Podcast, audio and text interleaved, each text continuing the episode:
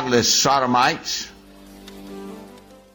Hello and welcome to this very special episode of the Excommunication Station.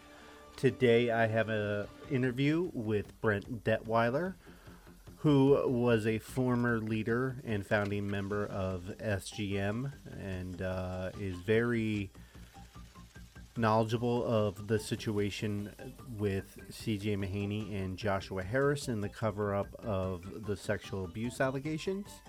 Brent spent many years within that organization, and he's going to bring his knowledge of what he knows, um, history wise, as well as um, when it comes to the sexual abuse cover up and the fight that he has been going on for years uh, to restore the name of Jesus to faith and these people that were hurt by faith. Now, that might not mean so much to somebody like you or me. Um, while Brett was talking, I, I, I definitely felt uh, moved by what he had to say, and that his his cause was was righteous to him, and I admire that. Uh, he also understands the damage that people like Joshua Harris, C.J. Mahaney, and uh, go on down the list of people that have hurt uh, hurt us. I'm going to say us because that's who it is. Hurt us um, in the name of God, uh, in the name of Jesus. And uh, there are people out there, and I think we've acknowledged it on the show, that are doing the Lord's work and doing the stuff that we always thought we were supposed to be doing as Christians. Um, and uh, thank you, Brent, for coming on, and I really appreciate it. And uh, yeah, so with that, let's start the interview. Help me get over it. Help me get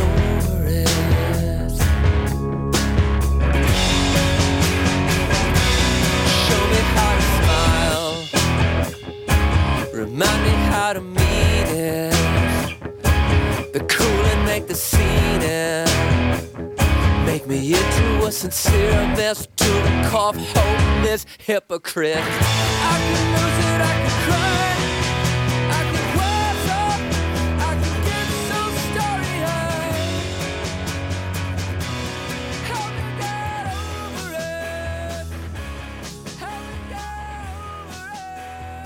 Yeah, I've, I li- I grew up in the Lehigh Valley, so Allentown, Easton, Bethlehem, and then uh, I lived in Chicago for four years, and then I've been here pretty much ever since. So Uh-huh. yeah, I enjoy Good. it. You may or may not know I'm from southeastern Pennsylvania. Oh, where at? Yeah, I was born and raised in Telford. Okay, I know where that is. S- Souderton High School. Okay, You know, so the whole Lehigh Valley and mhm, Quakertown, Yeah. Lansdale, Hatfield, that whole area. Right, that's I- where I was raised. I lived in Souderton for six months or so. Uh, when I was, uh, I took a job uh, in Red Hill. Uh-huh. had to drive back and forth from there for about six months, and then I moved to Chicago because I couldn't couldn't take it anymore. So uh, yeah, but yeah, uh, yeah, that's very cool. Uh, that uh, it's a I love having four seasons. So um, right. yeah. So and you you're in Arizona now. I'm in Phoenix, so it's a Phoenix, very big okay. difference. Yes, in the Phoenix area. Oh, Okay. Yeah. Okay. So Um, this time this time of the year is beautiful, but uh, you know, the summers definitely are more difficult. yeah i can't handle the heat i'm not a good heat person um but uh yeah thank you for coming on and thank you for your uh correspondence back and forth i really appreciate it Sure. um you know we don't i haven't come across a ton of a, a lot of media outlets even podcasts as small as we are talking about the negative impacts of uh like joshua harris uh, when it came to the cover up of the sexual abuse allegations. Um, Mhm. and uh, that's one of the reasons that uh, I I had Shannon on and uh, and reached out to you and asked you if you clarify, maybe give us a more direct understanding of of of what happened, what went on. Um, Mhm. but I'd like to get some background information on on you. Uh, if Sure. we could start there. Yeah. Um, so you're a founding member of uh, Covenant. Yes, true? I'm Okay. found, founding member of what was called back then People of Destiny International. Okay. We, be, we began that in 1982. I was pastoring a church up in Western Pennsylvania, and then CJ and Larry were down in the DC area, and Mhm. they were leading a church that went by a very simple name back then called Gathering of Believers. It's now called Covenant Life Church. And so the two of us merged our didn't merge our churches, but we came together Okay. and began then People of Destiny, which is now Sovereign Grace Churches Incorporated in 1982. Okay. Okay. But then I served on the board of directors for 25 years, although we typically refer to ourselves as the leadership team, but Mhm. it was legally the board of directors also. Now, were you still based in that church church in Western Pennsylvania, or did you relocate to DC, or what was with that? In 1982, when we began, yes, Sovereign Grace Ministries, I moved to DC. Okay. And so it was really Larry, CJ, and myself who started the ministry at that time. Okay. Okay. Uh, what was your um, what was your goal uh with with the ministry at the time? You guys were all pretty pretty young, and Right. and uh, so what was what was your goal in ministry at the time? Well, the goal was pretty simple. I mean, we just really loved Jesus. You know, our lives had been wonderfully changed. hmm Uh, you know, we were all converted during the Jesus movement. Hmm And so there was a really a mighty move of God during those years where hundreds of thousands of young people like ourselves, you know, were getting saved, Mhm. coming to understand the gospel. And so, you know, our aspiration at that point in time was, you know, simply to declare the gospel and start churches. So, I mean, we were very simple. It's kind of like if it's in the Bible, let's try it. yeah. you know, so we read the book of Acts. It's kind of like, hey, wow, look at that. They started churches. Was there any type of push or any type of belief of of not taking seminary or the collegiate route towards being a pastor? Yeah, at that point in time, uh, you know, Larry and CJ themselves had no, you know, formal theological background or training. And uh, I, it might be an overstatement to say we looked down upon that. But on the other hand, that was not something that was encouraged. So, on the whole, we saw that as unnecessary. Okay. However, in my case, I was very fortunate in the kindness of God where I did go to seminary. And so I had my three year degree and was trained in the languages and earned my master's of divinity. And so, you know, part of my involvement was to kind of really bring the doctrinal depth that was so lacking, you know, Yeah. in the charismatic movement, in the Jesus movement.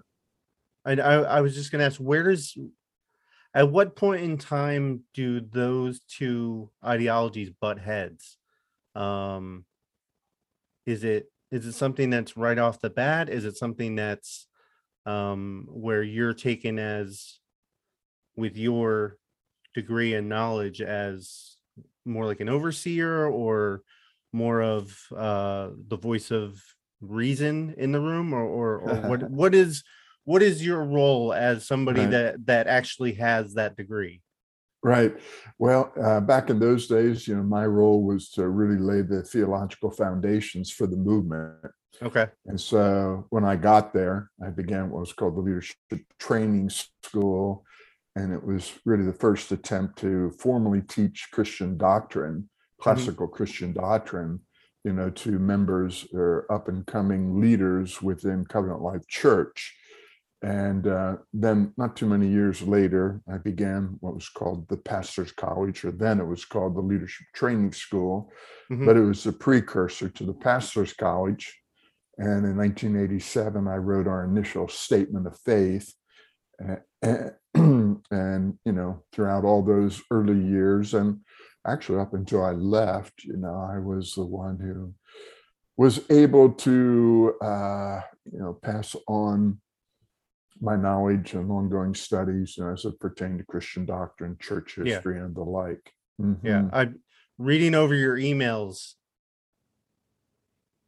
You remind me a lot of my wife in the way that like everything's by the book and like like Uh-huh. this is what it is and and this isn't this is what it's not and and right. it's it's very very direct and very honest and um it's you don't always see that when it comes to people speaking to Mm. just leadership in general as we've you know Mhm. seen um but yeah i re- i do appreciate that because you don't really beat around the bush a Mhm. lot of the time when it comes to a lot of this stuff and uh it, it it it helps out um so were there any initial what were the initial warning signs with the church that that started popping up where you were concerned Mhm. not just with sexual allegation sexual abuse allegations but Right. just in general with like power dynamics and everything like that Right. Well, I mean, I had a great affection for CJ and for Larry, and actually for all the men. I mean, we we really uh, were blessed from the very beginning. We had genuine friendships, I would say. Uh, we were having a lot of fun serving the Lord together. Uh, so those were great years. I mean, I had to expose the ministry, uh, but I still have, you know, fond Yeah. recollections of so much that we were doing. Uh, you know, the warning signs, in a sense, you know, I wouldn't have called them warning signs, but we're there from the very beginning. So, you know, I thought very highly of Larry and CJ, you know, when we began the Yeah. ministry, both men extremely gifted, wonderfully graced of God. And yet, you know, there was competition between the two of them from the very beginning. And so Larry tended to take CJ's bright ideas and present them as his own. And then Okay. CJ would be tempted to become bitter because Larry wasn't giving him credit. And in the midst of that kind of a dynamic, I was the one that they would turn things over to to help them walk through their conflicts. yeah And their conflicts were pretty regular. And it was typically over those kinds of issues where I would say, now as I look back, you know, selfish ambition was at work in both their hearts. And it was kind of who's going to be the greatest amongst us? You know, it's going to be Larry, going to be CJ, you know? And Larry was our leader from the beginning, you know, but CJ was the number two man. But, you know, CJ was uh, gifted in ways that Larry wasn't. And in time, we turned the ministry over to CJ in 1991. And so that's a whole story in and of itself. But to Yeah. answer your question, uh, you know, there were issues there in their hearts from the very beginning. They tried to work at it, you know, and, you know, they would uh, do their best. You had to keep cultivating their friendship. But Yeah. as I look past now, if you would, the seeds of destruction were present. And unfortunately, they just didn't put them to death. And, you know, as it says in Colossians. And so that ended up, you know, creating problems so that Larry left in 97. yeah And then those issues of character that were there with CJ from the very beginning, unfortunately, over time began to grow and to worsen and to deepen. And then that's where two decades later, you know, I had to begin to address them. Yeah, yeah. Um when did you start addressing those issues? Um Mhm. now I I know you have documentation of of addressing them. Were they dressed uh personally first or were they uh, addressed with documentation first? Right. Well, over the years, you know, I was kind of like, uh, as I've mentioned, the go between Yeah. between Larry and CJ. And, you know, after Larry left, and for many of those 25 years I was on the board, I was the number two man. And so I was probably the, clo- I was the closest to CJ in terms of what was happening on the sovereign grace side of the ledger. So Mhm. CJ was a part of Covenant Life Church, so he had the elders around him. You know, on the sovereign grace side, uh, I was, you know, his closest confidant. Yeah. So never in a million years did I ever think, you know, everything I knew, you know, would one day be used to have to expose these men. I was Yeah. kind of the unofficial historian and archivist. And Mm. again, that wasn't because I ever thought I'd have to use that material. It was just kind of part of my responsibilities, official and unofficial.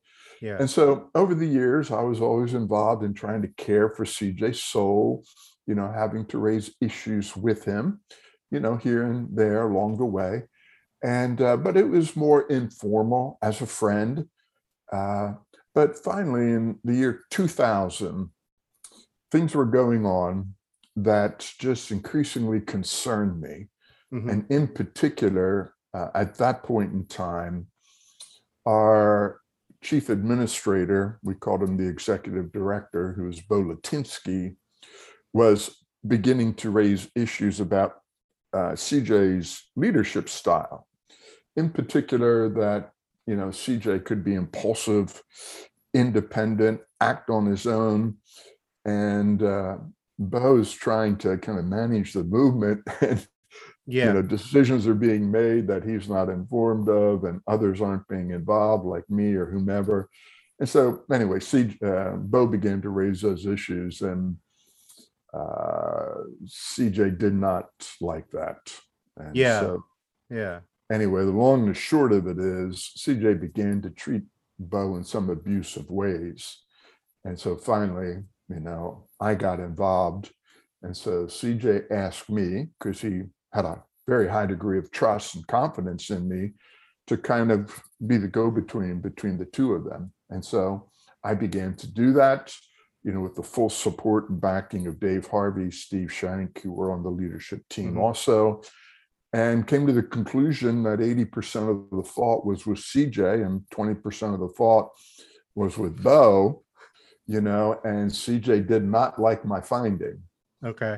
and it was at that point where CJ, still remember it at one of our uh, leadership meetings, basically just fired me, Oh. Not- not from my position, but from, you know, this investigation and just said, it's over, Yeah. it's done.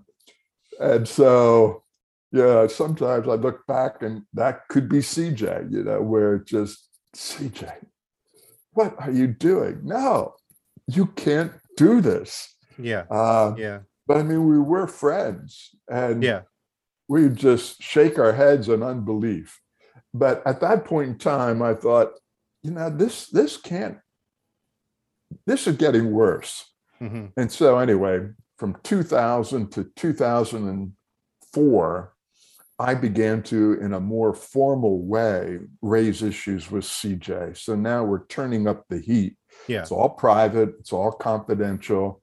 You know, I have the full backing of Dave Harvey and Steve Shank at that point in time. Uh, CJ ended up demoting Bo Latinsky, which is what would inevitably happen. Yeah. That was wrong, shouldn't Yeah. have happened. So I just began to say, okay, we've got to increasingly address this. And so, long story short, over those four years, uh, I began to do that. It culminated in August of 2004 when I brought together all the top leaders from Covenant Life Church and all the top leaders from Sovereign Grace. And we sat down with CJ for about a four hour meeting. And it was really kind of a crisis intervention Yeah. meeting where now we're really raising these issues with CJ. Nothing to do with sexual abuse, just having to do with his pride, his arrogance, his hypocrisy, and what appeared to be growing deceit, which initially I just found hard to believe Yeah. that this guy was lying to us. You know, my friend Yeah. is lying to us. And so I went into that meeting. It was really a turning point because I knew, even though we were close, I was the number two guy, had been a part of things from the very beginning, that this could end up with my head on the chopping block. I was aware of that. And yet I thought it's worth it because we get CJ's attention. Uh, this could make just a huge difference. And Joshua Harris was a part of that meeting. Uh, that meeting was in August. It was in September that Josh became the senior pastor of Covenant Life Church. Oh wow. Okay. So, you know, Josh is now, you know, has a real place of prominence and he's about to assume, you know, CJ's position. So it's that next month that it's being turned over to Josh. And so Josh was there, you know, he was a part of all of it. He saw the issues with CJ. Yeah. And in the meeting, he affirmed those issues. And at the end of the meeting, he was given the assignment effectively by us to really get in there and hold CJ accountable, but he never did so. And that's Okay. part part of the story. Okay. Uh, how many people were in that meeting roughly? Let's see. Uh, it was Joshua Harris, uh, Grant Layman, Kenneth Maresco, uh, yeah, let's see. One of oh Bob Kauflin, that was from the Covenant Life Yeah. side, and then it was myself, Steve Harvey, Steve Shank, and Pat Ernst, who had become the new executive director. So there were eight of us and CJ, so nine Okay. total. And how many on in that group were I don't want to say on your side, but like how many of them saw these issues that needed to be addressed and right away? All of them. All of them. Yeah, all of them. and even yes. even Joshua Harris. Yes. Okay. So, uh, you know, there may have been an illustration here or there where there's some difference, Mhm. but on the whole, all of us were in agreement. Okay. And so, you know, in one sense, after the meeting, as guys were saying, Hey, Brent, thanks for leading the meeting. We appreciate it, blah, blah, blah. You know, I'm thinking, okay, on the surface, in some ways, it appears like it went well Yeah. because effectively she just kind of nodding his head a couple times he uh, reacted angrily uh, but then he would kind of catch himself you know and i think he knew okay i've got exercise care here but as i was leaving the meeting i just thought you know on the surface it appears that it went well but i don't think it really did i think cj is really struggling in his heart and is deeply offended. And sure enough, I mean, like the next day, CJ went to work and uh, undermining everything about the meaning meeting, Yeah. and over a period of three years, turning those very guys against me. hmm okay. Uh can I backtrack a little bit to Sure. when when, how, and why was Joshua Harris picked to come to Covenant, as Mhm. best as you understand it? Right.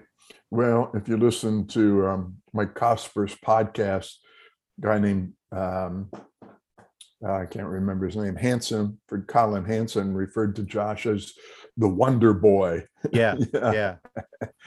And so Josh, you know, extremely talented. 17, he starts New Attitude Ministries. You know, it's a smashing success Mhm. you know, age 21, he releases the book, I Kiss Yeah. Dating Goodbye. His conferences are growing. He meets CJ, I think in 91. They begin, Okay. fr- you know, they begin a friendship relationship. And then I guess it was in 95, you know, that Josh moved from the West Coast to the East Coast, you know, uh, lived in CJ's basement, you know, kind of uh, be, CJ became his mentor. Mhm. Josh became his disciple.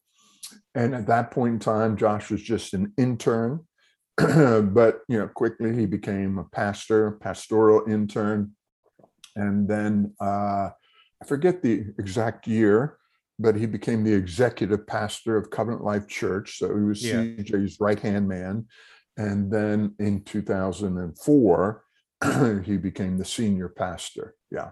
And then Josh was uh, being positioned by CJ to take over Sovereign Grace Ministries when CJ turned 60, which would have been, I'm not sure how many years later. So, I mean, Josh was central, and Josh was up to the task. He was young, but I mean, he had everything it took. Yeah, yeah. Um, so I just had a question. It just slipped my mind. Um, did he attend or did he go through any of your training with your Bible school or anything like right. that? He didn't. And Oh, that Okay. that that was terribly unwise. Yeah, I mean, when Josh arrived, uh, you know, he had cut back on some of his new attitude stuff. Yeah. and uh, you know was there to be trained. But uh, he didn't attend the, the pastor's college. And i went to cj and i was shocked. And i said cj why why isn't josh in the pastor's college? I mean everybody goes Yeah. to the pastor's college you know? And basically cj said to me well josh is an exception. You know i'm going to train him personally Okay. and uh, you know he's so gifted and with my tutelage i just said cj you know that's a mistake. You know josh should be going through all of this. He really Yeah. should. And i went back to cj the following year and just said say cj you know let's get josh into pastors college. And at that point cj became offended at me over that issue. But i think that was a real downfall because you know when when josh came up with i think it was the excuse to go to regent yeah. uh, seminary and you know to get out of there Yeah. um you know his reason was well, you know i never had a seminary in education but even though the pastor's college wasn't a three year or even two year program you know i i can tell you i mean i designed the curriculum yeah. and you know, the curriculum was comprised of you know the best books that you read and go through in seminary Mhm. and you know he would have you know really been root and grounded in Koine Greek and church history and he would have gotten a wonderful introduction you know to Christian doctrine across the board something he could have built on from the rest of his life yeah But how much how much of i'm going to assume that well we already covered that cj didn't go to seminary did he go Right. through any of your training other than like like what would be like on the job or just Right. in conversing with you was there any anything that Right. you set down for him to learn he would he would occasionally take courses normally by guest speakers and so when Okay. a big name guest speaker came in like wayne grudem or jerry bridges or whoever it might be he would go there um, typically he wasn't coming to the classes you know Mhm. that others like myself were doing uh, you know cj is a very smart individual Mhm. and he's a voracious reader and so you know in many ways he was self-educated Yeah. and uh, and so uh, you know while he never went to bible college or seminary nevertheless he, he was well read. Uh, and um, and then the thing i always did we would have regular leadership retreats. And as a part of those leadership retreats where it's like cj dave steve myself pat ernst uh, we would do theological studies. And so i would bring a topic and an outline that we would go through so i was able to bring theological education to those men. And then i did a lot of that kind of teaching at what we initially called our elders week of study which was Okay. again kind of a precursor. So cj was exposed to my doctrinal teaching and would have benefited from it but he never went through the pastor's college from beginning to end. Yeah. Somebody can be a voracious reader. It doesn't mean they impl- implement everything that they learn you know No, that's So- the problem. I know yeah, a lot of yeah. really, really learned men who don't apply what they teach. yeah yeah That's the big issue. yeah so um do you think that the meeting that you all had had any uh influence on joshua harris becoming the senior pastor so quickly or or like you said it was soon after right Uh, well, he had already, it was already known that he was going to become the senior pastor Okay, before right. that meeting. Okay. So I think CJ had announced that a year ahead and said, you know, a year from now, I'm going to be Okay. turning the church over to Josh. But you know what ended up happening on the Josh side as we move ahead here is, you know, Josh really agreed, as did the other men in the room, to now begin to hold CJ accountable. Yeah. because what came out in that August 2004 meeting was that we on the sovereign grace side of the ledger were speaking into CJ's life, but he wasn't filling the covenant life pastors in on what we were bringing to his attention. And um, we had gone back and forth over the years. Okay, who is CJ primarily accountable to? Us and Sovereign Grace, or to the local pastors, the local elders? You know, and that was kind of a biblical theological issue. Okay, Yeah. you know, we're an extra local ministry. Who's he prime? And you know, we came down on the side of okay, primarily CJ, like the rest of us, our primary accountability is in our local church, the church from which we're sent. And so we would raise issues with CJ and we would say, now talk to the guys about this. And CJ would nod his head and agree to do that hmm and then not do that. Yeah. Yeah. And that's what came to the forefront in 2003, 2004. And that's where I really had to come to the conclusion CJ has been deceiving us.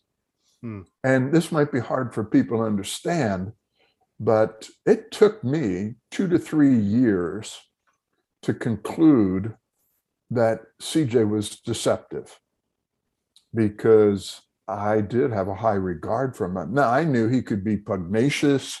I Yeah. knew when you crossed him, uh, you know, you could be in real trouble. Yeah. But uh, I didn't see this hidden, more dark side that was deceptive.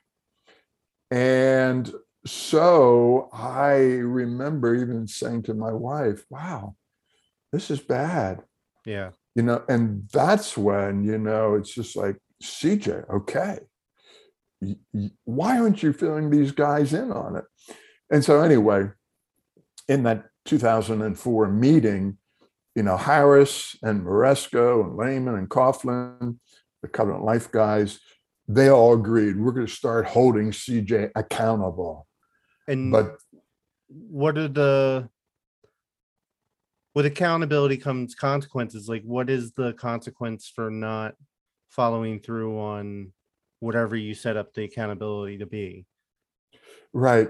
Well, you know, we were looking for CJ to reconcile various relationships, you know, that type of thing, but there weren't any consequences in terms of, uh, you know, disciplinary actions or, pro- you know, being put on probation. I Yeah. mean, I I raised really in passing, not as a serious consideration, but that, you know, he may need to be put on probation as the sovereign grace uh, leader, team leader. Uh, and I found out later that even mentioning that in passing really offended CJ oh, oh, that I would even, okay. mention, even, mention, even mention that. yeah But uh, so, you know, Josh uh, said, okay, you know, we're going to do this. But then, and this is hard to put into words, Charles, but that's 2004. From 2004 to 2007, CJ really came after me in an underhanded way. And if he could have, he would have thrown me overboard. yeah But since I was the number two guy, I trained all the pastors in the pastors' college. I knew everyone in the ministry. You know, I had uh, extensive responsibilities. He couldn't just do that. yeah yeah And so uh, he began to go to men like Harris and Layman and Maresco in private, slander me and malign me, uh, bring things up to them that really weren't true, effectively began to turn their hearts against me. And even though those men saw the issues in CJ's life and had Yeah. agreed to them, they backed off intentionally because they knew if you offended CJ, you were going to be demoted or even fired. Yeah. And Yeah. so the way to advance or to live a life of peace and comfort was to stay in CJ's good graces. hmm And so that's what Josh decided to do. And in my writings, you know, when all this came to the forefront in 2011, that's when I sent out the documents. You know, that's when Josh wrote me in private and just said, you know, Brent, since 2004, so that's seven years, now 2011, I stopped raising things with CJ. You know, I never followed through. Yeah. I didn't want to offend him. I didn't want to walk through what I knew that would involve. And, you know, I'm sorry.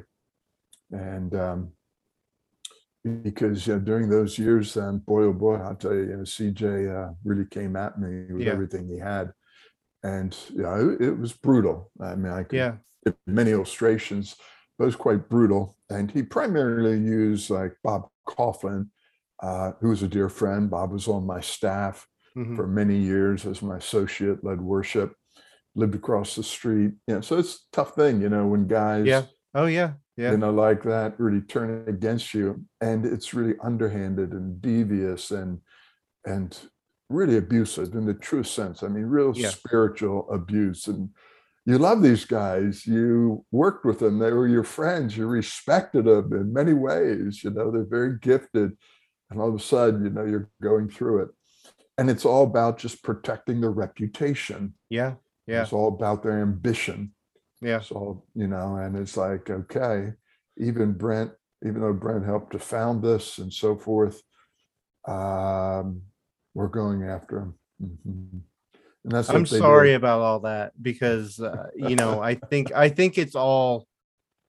I mean, uh, just going through and reading everybody's stories and what they went through at uh at Covenant and SGM, like it, I think it's been proven you right, Mhm. and you know that uh there were were issues, Mhm. and um yeah, um when were the first allegations of sexual abuse brought up Mhm. into the church Right. and i assume since you're in leadership they came through came through the leadership chain am, Right. am i right to assume that or was it Uh, keeping secret and then come out or or or what uh, explain it to me right. Well, you- you're perfectly correct in assuming that that Yeah. was the case, but in fact, it wasn't the case.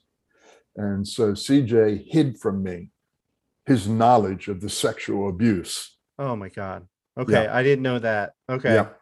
Yep. okay And so in 2009, uh, I left Sovereign Grace Mhm. as a matter of conscience. Actually, I resigned from the board in 2007 hmm uh, as a matter of conscience. I still love Sovereign Grace, even though I could no longer work for CJ.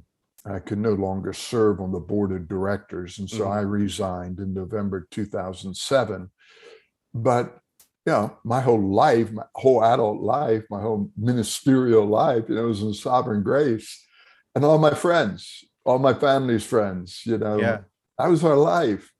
And I still had great affection, you know, for what we were doing and uh, great hope for what we were doing. And so I planted a church, but uh, long and short of it was CJ was not content to even allow me to just leave a church yeah and began to uh, raise up false witnesses against me and come after me. And so, anyway, Mm. long and short of it is, I left Sovereign Grace in 2009, but I still had uh, a great affection for the ministry, even though Mhm. I could no longer be a part of it. And I knew there were still good men in the ministry, you know, who just weren't aware of what was going on. And so that's when I began to write these documents. But I never intended for the documents to go public. These were Yeah. private documents. And I'm basically with love and affection and respect, but clearly and firmly and justly making the case. Yeah. Here yeah. are the issues. And I was addressing issues of corruption in general, had nothing to do with sexual abuse. I didn't know about it. Yeah. But it was CJ's deceit, heavy handedness, independence, arrogance, hypocrisy. Those were the issues. His unteachableness, every, you know, his lack of accountability, everything we believed in, everything CJ taught. And that's what I was addressing. You know, so finally, you know, after writing 600 pages, CJ, and I mentioned now, because this was going to Joshua Harris and the key guys at Covenant Life and the key guys in Sovereign Grace. So they're being copied on all this stuff. Yeah. They have the 600 pages. And I mentioned that I may, I just mentioned, I may need to pass this on to the pastors.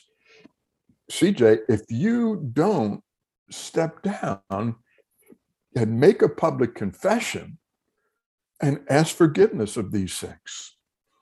And it was at that point, and it wasn't a threat. I wasn't trying to leverage them.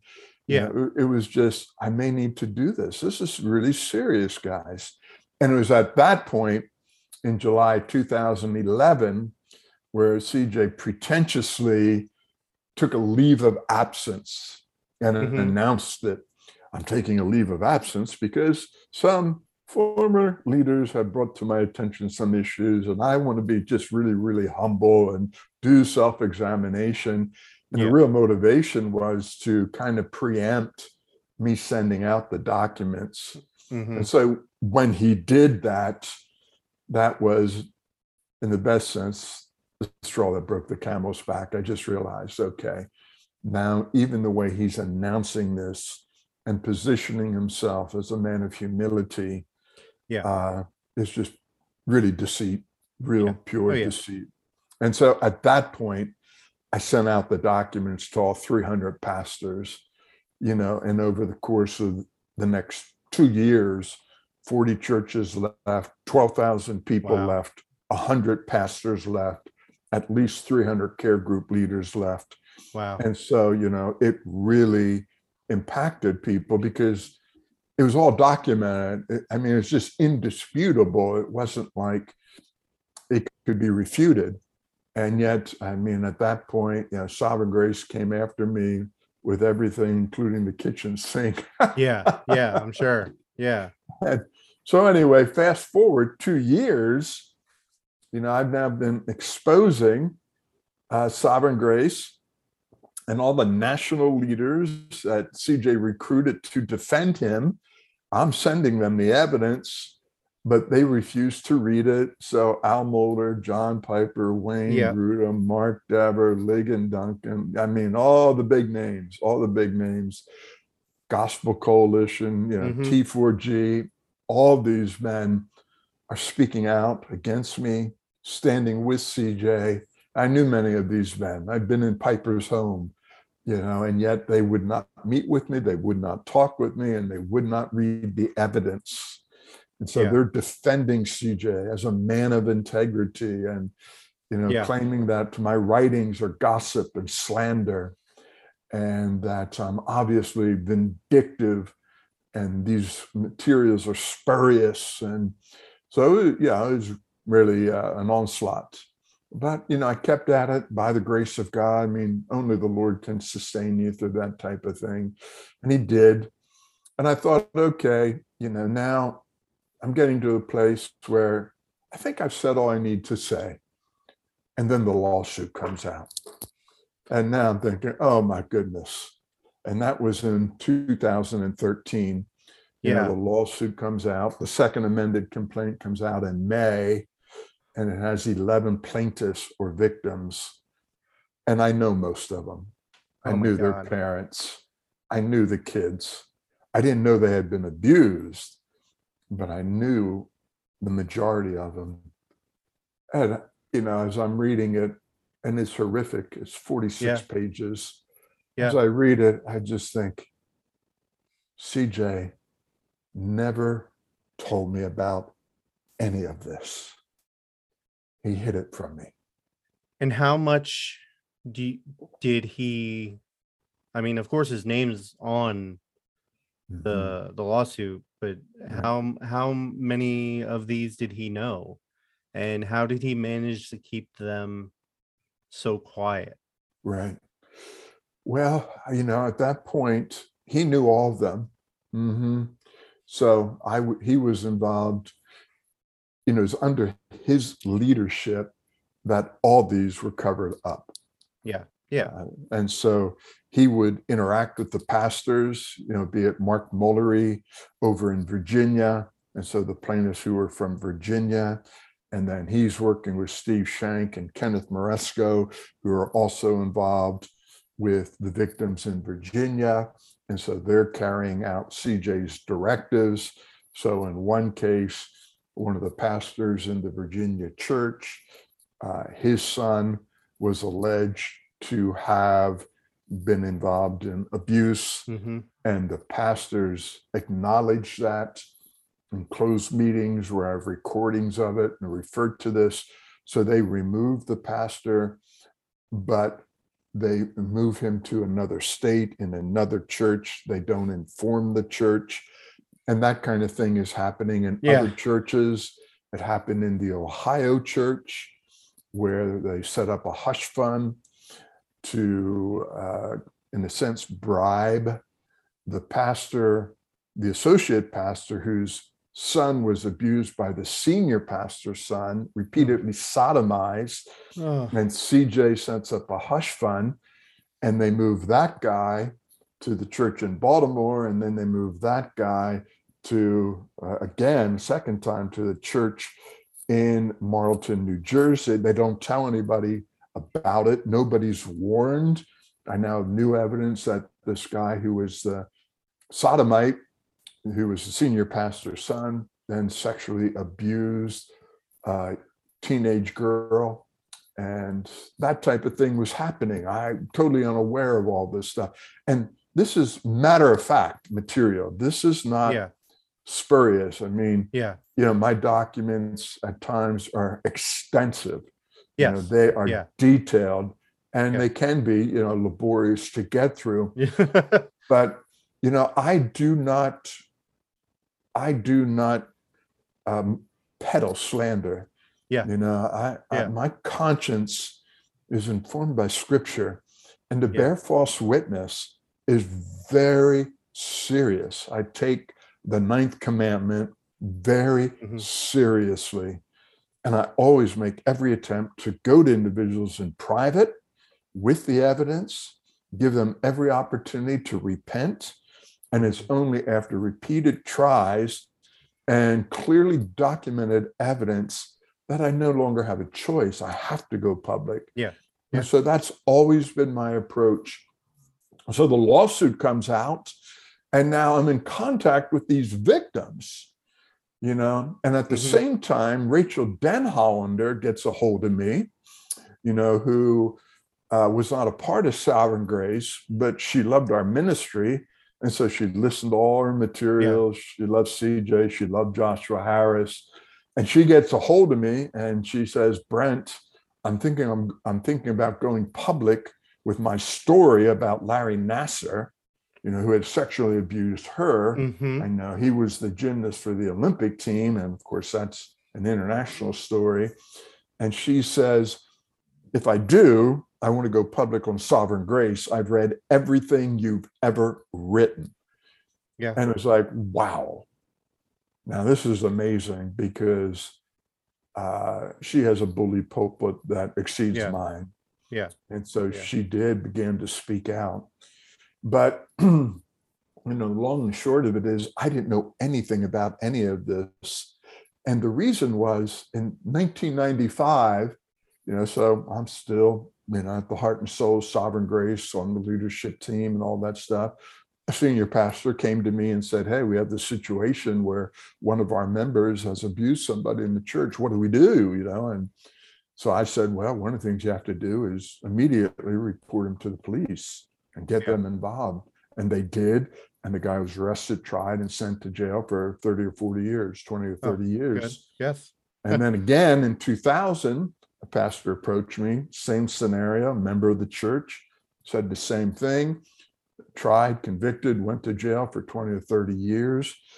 And so those are the kinds of things, you know, I'm updating CJ on Yeah. because this is happening in our churches, you know.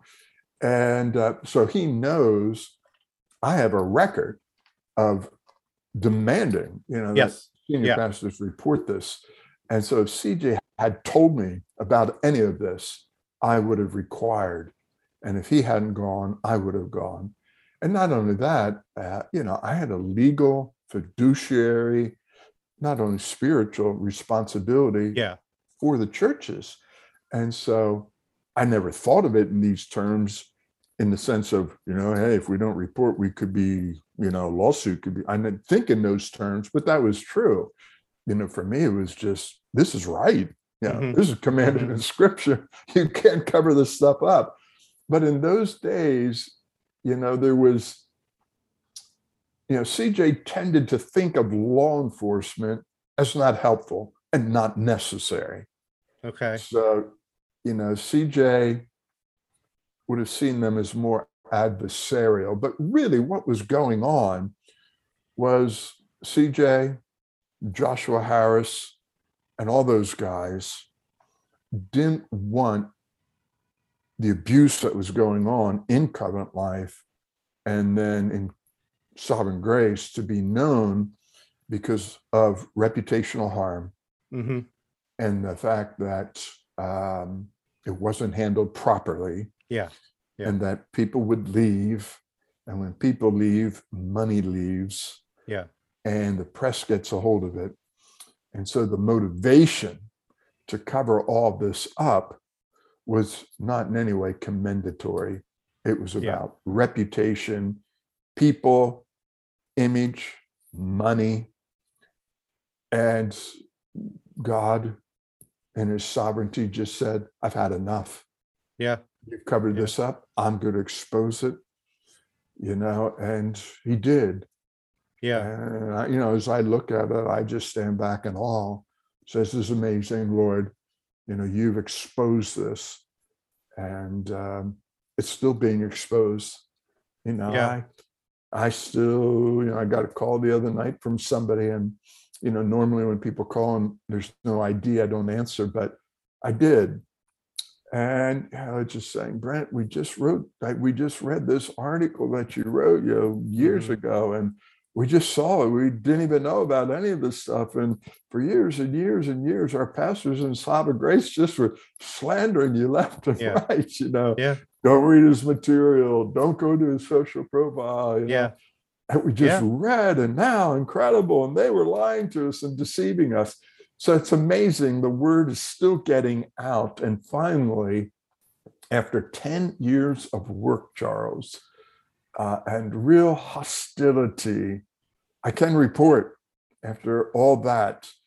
Now, the vast majority of those leaders who stood against me, the Mohlers, the Devers, the Mhm. Duncans, etc., uh, the Gospel Coalition, you know, most of those men have now severed personal ties with CJ, Yeah. And- yeah. also severed ties with Sovereign Grace Ministries, the latest being Ray Ortlund, who has been the number one supporter of CJ and Sovereign Grace in recent years. And um, he just severed ties in April. And I just wrote about it recently. And so there continues to be fallout.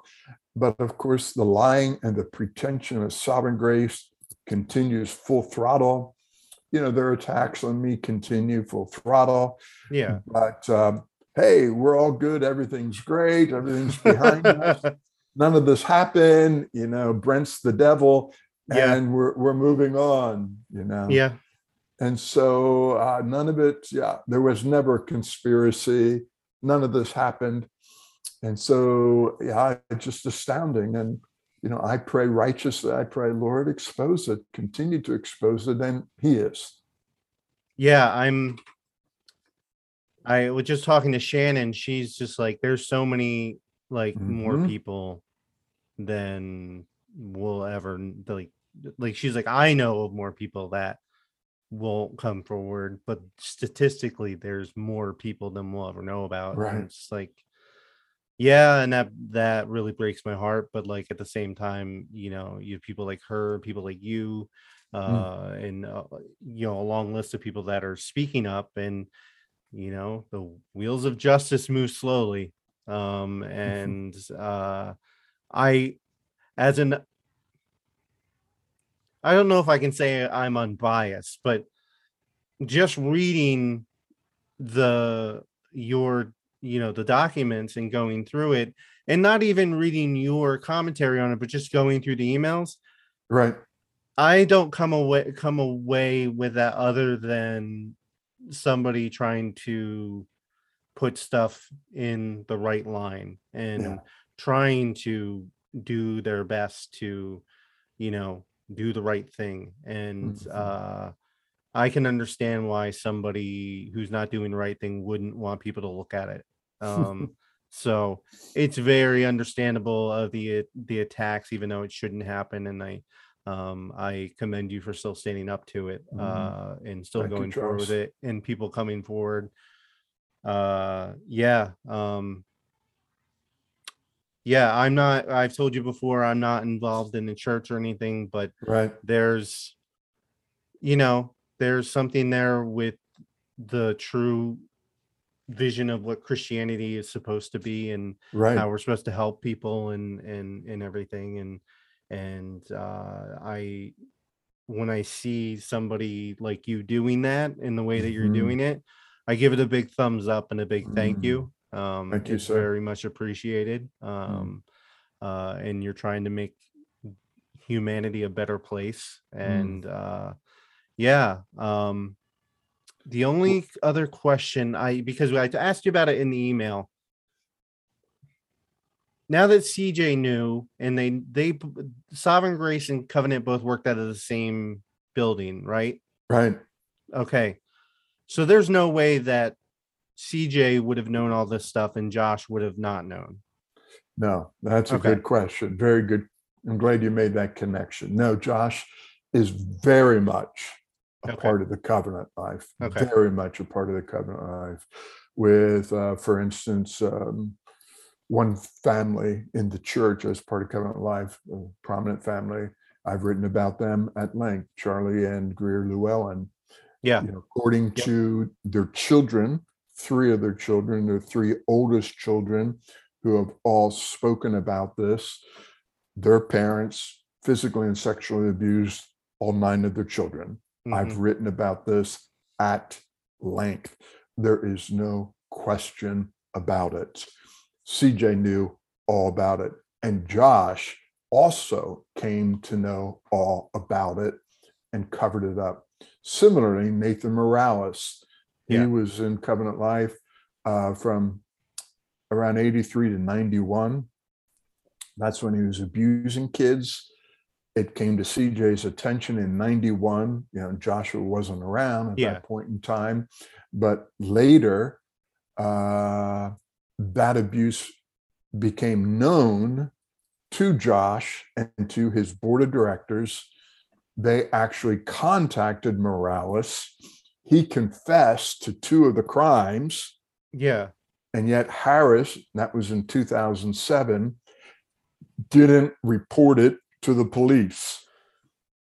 okay i didn't know that and that's just that makes me angry okay uh, i need to calm down should. because like I looked at the Nathan Morales case and I'm like, oh, he wasn't in the church when Josh was there. Josh might have known about it, but like he wasn't really like I just didn't really connect the two.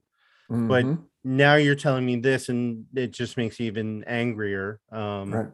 so okay, Yeah, Um, the, the background to that was that Morales was now a pastor. Okay, so 2007, he's a pastor, and one of the victim, uh, uh, one, the sister of one of the victims was tracking him on social media, Oh, and geez. so she saw, oh my gosh, he's a pastor now, and so she goes to her dad, and her dad goes to the Covenant Life elders, and now Josh is the senior pastor, and says, Morales is a pastor. And so, anyway, uh, you've got to look into this. So they do find out he has no accountability. He's in a Pentecostal denomination, a strange one. And they talk to him, and Morales pretends to suffer from dementia. And so he doesn't confess to specifics or details, Mhm. but he does acknowledge because they've got the goods on him. Yeah, okay, I did abuse these two individuals. Now, at that point, they have a confession. Mhm. Okay. It wasn't in depth, but they have a confession. Mhm. And what do they do with it? They cover it up. Now, the harm is that not only did they break the law Yeah. and conspire to break the law, and a conspiracy, you know, it's one thing if an individual comes to you as an individual and you do not decide to report it. Okay. Yeah. You can still get into trouble in different states, depending on how the law is written. But if you, as a group, sit down together and decide together, we're not going to report this, Yeah. that then is a conspiracy. Yeah. And in absolutely. many states, that's a felony. And so they conspired not to report. That's very serious. And, uh, but the worst thing about it is that he went on to abuse boys Yeah. Yeah. in many states and different countries. And I, uh, he also married, and the first thing he did was abuse his now adopted uh, his children, his stepsons. I've written all about that, Yeah. and uh, it's all because CJ and Harris never reported him that this guy for years and years and years sexually abused boys in five different states in the United States because of them. And so, I mean, they're guilty before the Lord, and they're also guilty before, uh, you know, law enforcement. Yeah. Yeah. I'm I'm shaking right now because I'm I'm very angry right now. Yeah, Uh, uh, I yeah, I'm I'm yeah. it's Uh basic, basically the same thing like with Shannon in her story. You know, Yeah. her her father is abusing his oldest daughter, mhm, and CJ and the pastors know about it, but because he was a key player, Jeff Truesdale, he's a key player, uh, founding member, been there from the beginning. They cover it up, and then of course, uh, the oldest daughter then goes on to abuse Shannon, Yeah. and they know about that too, and they don't report that to police. So they cover all that up. And poor Shannon is left out to dry. And so she's not getting any help. She has no support. And it's only at age 21 where she finally, now, you know, no longer walking with the Lord, has yeah, feels I, I have nowhere to go. And she, you know, turns to outside help, which I understand. yeah, And you know, maybe going back to why I've done this. Of course, sovereign grace has always, from the very beginning, said he's vengeful, he's hateful, he's bitter, he's resentful. You know, so that's what they always do. They play the bitterness card, they play the vengeance card, mhm, but they do this with everybody, you know, who comes to Yeah. them. Oh, you're just bitter, you're just proud, you're just vengeful. You know, and this is where people feel so abused mhm, because people are actually coming and they're trying to help. Yeah. You know, hey, we just have some observations. We love sovereign grace. We we love you guys as pastors, but we have some concerns. And time and time and time again. And this is why God has judged sovereign grace. The pastors respond by saying, You're being proud, you're Yeah. bitter, you're angry. And it's like, but even if they are, so often their observations are helpful, you mhm. know, and yet sovereign grace leaders do not have the humility. And so, anyway, going back to what's really an important, really important point for me is Sovereign Grace has never been willing to engage Yeah. me on the issues. I've offered, I said, listen, let's do live video, live streaming my materials, and let's discuss them. Yeah. And you're welcome to refute everything I've written Yeah, absolutely. and uh, let everybody, the whole world see it. Well, of course, they're not going to do it. They won't even do it in private, you know. Uh, they're terrified of what I've written. Yeah. And so the only way that they can undermine me is by attacking my credibility, which is Mhm. what they do with anyone. I- Yeah, I'm not unique in that regard. But the reason this is so important to me comes down to the gospel of Jesus Christ. And what I mean by that is, I would have thought in days of naivety that it was only liberal churches, the Mhm. Roman Catholic Church, that covered up sexual abuse. You know, that Bible believing churches would never cover up sexual abuse. Yeah. You know, because they're submitted to the authority of Scripture Yeah, yeah. you know and so if you're submitted to the teaching of scripture you would never cover up abuse it's impossible you know and so in my simplicity even stupidity yeah, i thought No, not stupidity. It's it's not stupidity. It's uh, you know you're it's it's what we were you know what we believe and what we were taught to believe and and Yeah. you think that would make common sense. So I know, not- yeah. right. Yeah. and so you know when i began to realize that sovereign grace my dear friends weren't submitted to the authority of scripture hmm and we're willing to lie and to deceive, and that they were more in love with the reputation than they were with Jesus Christ. And now people are stumbling. Yeah. Now people are falling. Okay. Now people are aggrieved. Now the gospel is being reproached. Now Jesus Christ is being maligned, and Mhm. people are walking away from him or being tempted to, or even leaving the church. Yeah. And, you know, my work is motivated by the fact that such Bible believing people should not be in ministry because they stumble people like you, like Shannon, like so many others. And now the name of Christ is reproached, and people lose any hope that Mhm. there are churches out there. There are churches out there. There are men of God out there. Yeah. But I understand this. And so, you know, part of my quote unquote mission is hey, throw out sovereign grace and throw out churches like sovereign grace and you're right to expose them but don't throw out you know the bona fide church of christ. Yeah. and especially don't throw out jesus. You know i mean i just think back i was 18 years old i had just graduated from high school i was mr popularity i was on my way you know to succeed and all that stuff. And god was so gr- gracious to me. I heard billy graham preaching it's a long story but i just became aware i'm a sinner in need of a savior. I had been brought up a lutheran. I had never heard the gospel. And it's like oh my goodness i'm a cultural christian.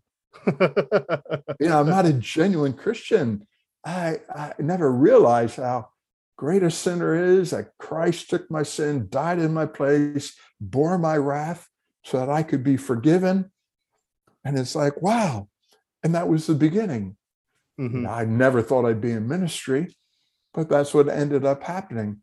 And so it deeply offends me, and rightly so. I I mean, hear it. Yeah. it offends the Lord that you have these men, be it CJ Mahaney or John MacArthur, who have covered up sexual abuse and yet are fine biblical teachers in many respects.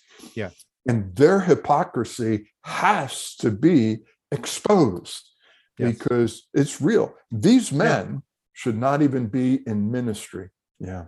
So that's really my heart's burden. I I hear you and I completely understand and I completely agree with you. Mm. Um yeah, uh I yeah, I I'm moved by what you said and I I- yeah, I I completely hear you and understand you and uh you're completely right and I think as time has gone on you've been proven more right. Um you know, and not conflating an ego, I'm just saying that your your your cause is is righteous and and I completely agree with it Mhm. and I do appreciate it. Uh Thank you, Josh. yeah. Um just one quick question Sure. before before we go because I have to help my wife do something real quick. Um can you confirm that you think that that you believe that Joshua Harris left Covenant because of the allegations? I think that was one of the reasons he left, most certainly. Yeah, I mean, Yeah. Josh was in legal jeopardy. Yeah. The prosecutors in the Morales trial told some of us in the courtroom that day that they could have arrested in the courtroom Grant Layman, who was Josh's executive pastor, hmm for being part of the conspiracy to cover up Morales's crimes. Because in effect, when Grant testified that he and the pastors knew about the crimes, didn't report the crimes, he confessed to conspiracy. And the assistant district attorneys, uh, McCoskey and Hall, wanted to prosecute Layman, which would have also involved the prosecution of Harris and others, but they Yeah. didn't have permission from their boss, the DA, the top DA in Montgomery County in Maryland. And I think some of the reason could have been because there are high ranking officials hmm uh, in Covenant Life, including the assistant deputy of police and detectives. I think they may have influenced the DA Yeah. Yeah. uh, not to prosecute. On the other hand, I also realize that these lesser crimes, conspiracy to cover up, the resources are limited. I mean, Yeah. this is what the FBI told me is that, you know, hey, we could make a case here for interstate conspiracy, but, you know, uh, we're going after bona fide sex traffickers. Yeah, yeah I know. Yeah, I know? understand that, and, it, and Right. that that is terrible. But yeah, yeah, I made an off uh, an off the cuff joke that he left the country because of this, and and like my other two co-hosts kind of laughed about it. But like, I I Yeah. sort of kind of felt that way, and like Right. I still kind of feel that way. Yeah. So I I mean, I think that was part of his motivation. I Yeah. think also there was dissension, you know, in the pastoral staff oh Yeah, yeah, I- yeah, yeah, as to how Josh was leading. And I think Josh was Josh was just uh I think Josh was altering now his doctrine. I mhm, think it was becoming more progressive. mhm. Uh, I don't know to what extent, you know, he now has in mind that, you know, maybe he's going to move away from the Lord. But it's obvious there's a deterioration from my perspective of Joshua's belief. And Josh, and I would say this has always been Josh's Achilles heel. One, his ambition. He's always been ambitious. Oh Now, yeah, yeah, Josh is not belligerent like CJ. So if you cross CJ, you're going to get an earful. yeah. Now, with Josh, he's more gentle in that regard, mhm, but he's still looking out for himself and he knows how to market himself better than CJ does. And so CJ, uh, I think Josh left because he had just had enough too. Yeah. And Josh is not one who's really willing to endure hardship.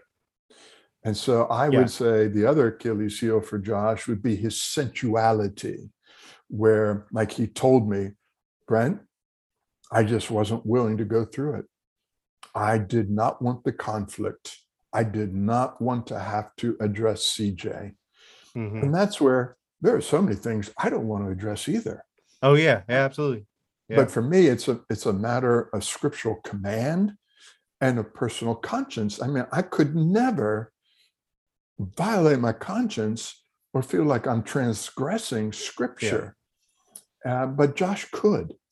And Mhm. so I think what happened with Josh, years and years of deterioration in terms of his conscience, led then to, to a deterioration of his soul, so that he finally got to a place where now he was so backslidden in heart, he could justify divorcing Shannon, leaving the children, and pursuing homosexuality and promoting Wow. the lifestyle. Okay. Yeah. Okay. Wow. Yeah. I'm not really. We we haven't really dove into like where he is now. I just know about the training seminars that he was trying to do and Right. and everything, and and that the divorce happened. But after that point, I we we're going into that. I've just been so consumed with everything else Right. that it's getting there. So um Right?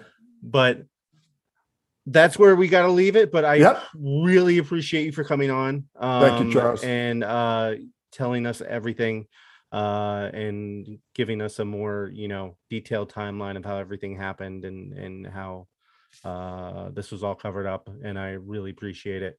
Um, and I will send this to you once it comes out. Um, but Uh-huh. again, I really appreciate it. Uh, thank you very much. Well, thank you for your interest, your concern, your great questions.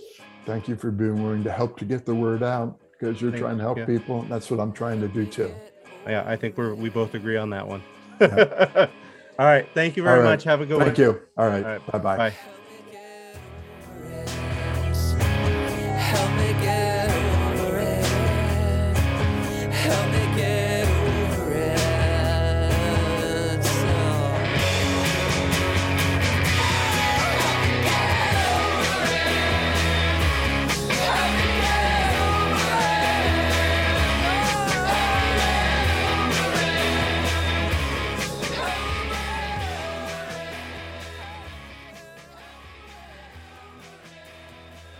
Again, thank you very much for Brent coming on. I really appreciate it. I know I keep saying that, but uh, to have somebody come on and talk so openly and candid about uh, their pain and struggle of, of something that they built up and that was torn down, um, that lost its way, and to find out that there was a, a, a wake of pain and destruction behind you.